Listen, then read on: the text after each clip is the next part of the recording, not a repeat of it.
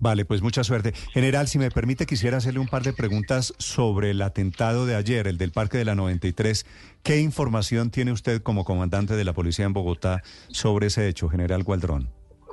Bueno, primero debo decir que no es lamentable, debo decir que es un caso que se priorizó con la Fiscalía, un caso que se le destacaron eh, investigadores especialmente a trabajar a la recolección de videos, de testimonios, es un caso que sucede prácticamente dentro del parqueadero del conjunto donde tiene las oficinas eh, el señor, eh, el extinto señor Roberto Franco, Charry, y eh, desafortunadamente sucede este hecho, ya ingresa ya dentro del mismo parqueadero en área de control y va hacia la, hacia la recesión donde es impactado. Allí que tenemos, pues obviamente tenemos la captura de la persona que fue lesionada por otros escoltas que se encontraban en uno de los restaurantes más adelante a una cuadra, ahí en la 93. Y eh, esta persona, pues obviamente dio alta, ya está poniendo a disposición de la autoridad competente, está con el trabajo de policía judicial de investigación. Eh, se tiene la motocicleta, una motocicleta que es plaqueteada, una moto gemeleada que fue hurtada en Medellín el año pasado. Tenemos ya otras informaciones de, vías de, escape de rutas del, del cómplice que cuando se impacta la motocicleta también de, huida de esos dos sicarios, eh, obviamente la moto, pues eh, uno de los impactos pegó en el tanque y regó su combustible y no pudo seguir, cogieron otra moto, intimidaron a otra persona. Ah. Tenemos eh, puntos de, de, seguimiento, ah, de recolección todas las cámaras. perdóneme, le pido una precisión. Eso que se ve en el video, la moto que no arranca, es que recibió un impacto de bala y por eso la moto se quedó ahí eh, quieta, parada? Sí, señor. Tuvo allí el combustible de la motocicleta se regó y no no no no arrancó la moto eh, y eh, el tipo que intimida a otro obligándolo a, transportar ya tenemos los seguimientos, estamos en unas trazabilidades, tenemos unos arraigos, tenemos información que nos puede conducir a, esclarecer el hecho de lo que realmente sucedió y llegar a los actores materiales intelectuales. General, ¿el sicario que está capturado ya cantó, ya dijo algo?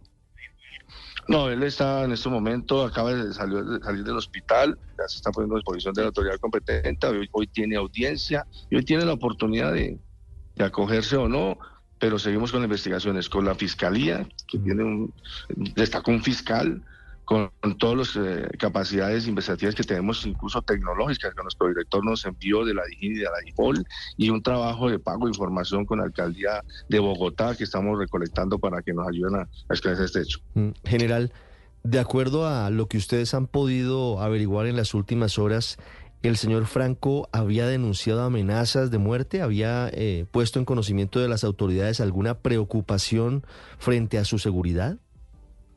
Bueno, eh, tienen en el SPOA una denuncia del mes de noviembre, unas posibles amenazas, está en proceso de investigación. Él también eh, tenía una seguridad allí privada, de, él había buscado de, particulares.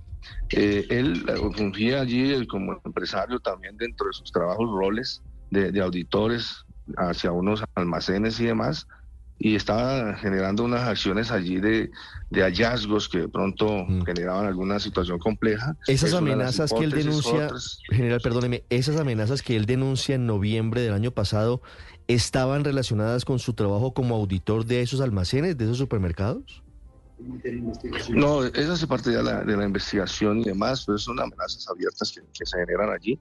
Eh, estamos recolectando todo, yendo a, toda a todo incluso el círculo de trabajo, de amigos, de, empresarios conocidos o no conocidos que podamos, podamos establecer y poder llegar a ver qué sucedió, cuál es el acto intelectual y material.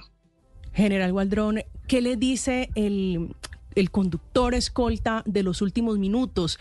La víctima, eh, don Roberto Franco, estaba hablando por teléfono celular. ¿Qué les cuenta él si les ha dicho algo de esa última conversación? Bueno, este es un tema ya de la reserva entre la misma investigación que se tiene porque se encuentra a disposición de las versiones, los testimonios con el señor fiscal del caso y con los investigadores. Esos detalles, si me excusan, no, no los puedo determinar por este momento. él, tenía, él tenía ayer una reunión, iba ayer a entregar ese informe de auditoría.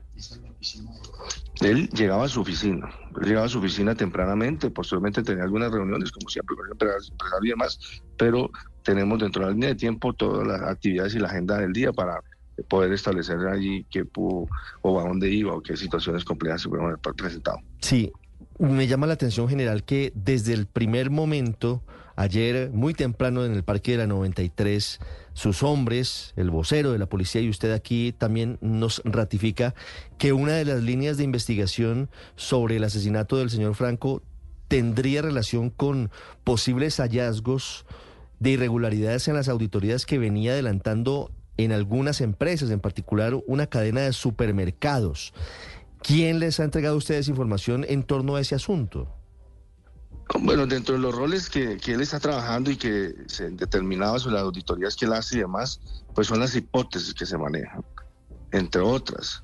Estamos trabajando relacionados también de, situaciones de pronto de, la misma eh, actividad empresarial que hace, de personales, problemas familiares, o sea, no descartamos ninguna. Determinamos esas como auditoría porque se tiene conocimiento de que él estaba dejando unos ejercicios allí contra algunos eh, almacenes y demás, pero se parte también la misma investigación como tal.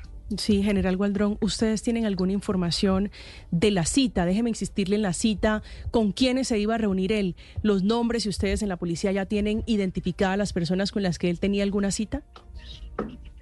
No, él llegaba a su oficina, él tiene su oficina ahí en ese edificio, eh, que es un edificio de varias oficinas, él llegaba ya a su oficina. Ya el tema de las citas, con qué, a qué hora y todo eso hace parte de la investigación. General, usted nos dice que no descarta ninguna hipótesis. Estamos hablando de posible vinculación del homicidio con auditorías y hallazgos que habría tenido en torno a posibles irregularidades en alguna de las empresas que él auditaba. Pero también nos habla de posibles asuntos familiares. ¿Como cuáles? Personales, familiares. No descartamos hipótesis algunas. Es decir, nosotros se, mete en un universo de, las actividades que él desarrollaba, ya se van descartando una vez se vaya estableciendo la misma investigación. General, ¿los sicarios de dónde venían? Bueno, el que está capturado es de Bogotá. Él le sacó su cédula en Casanare, pero tiene su arraigo aquí en Bogotá. Mm. Sí, ¿Y, tienen ustedes alguna pista de la banda de sicarios? ¿Qué relaciones tienen, de qué procedencia o cómo funciona? Bueno, tenemos los arraigos que, no podemos dar estos detalles porque pues obviamente... No, yo sé, yo sé. Eh, no, vamos no, detalles no, quiero material, pero, sí, pero, pero el detenido es el sicario. El detenido es... ¿Señor? ¿El detenido es el sicario o es el conductor de la moto? Él era el conductor de la moto.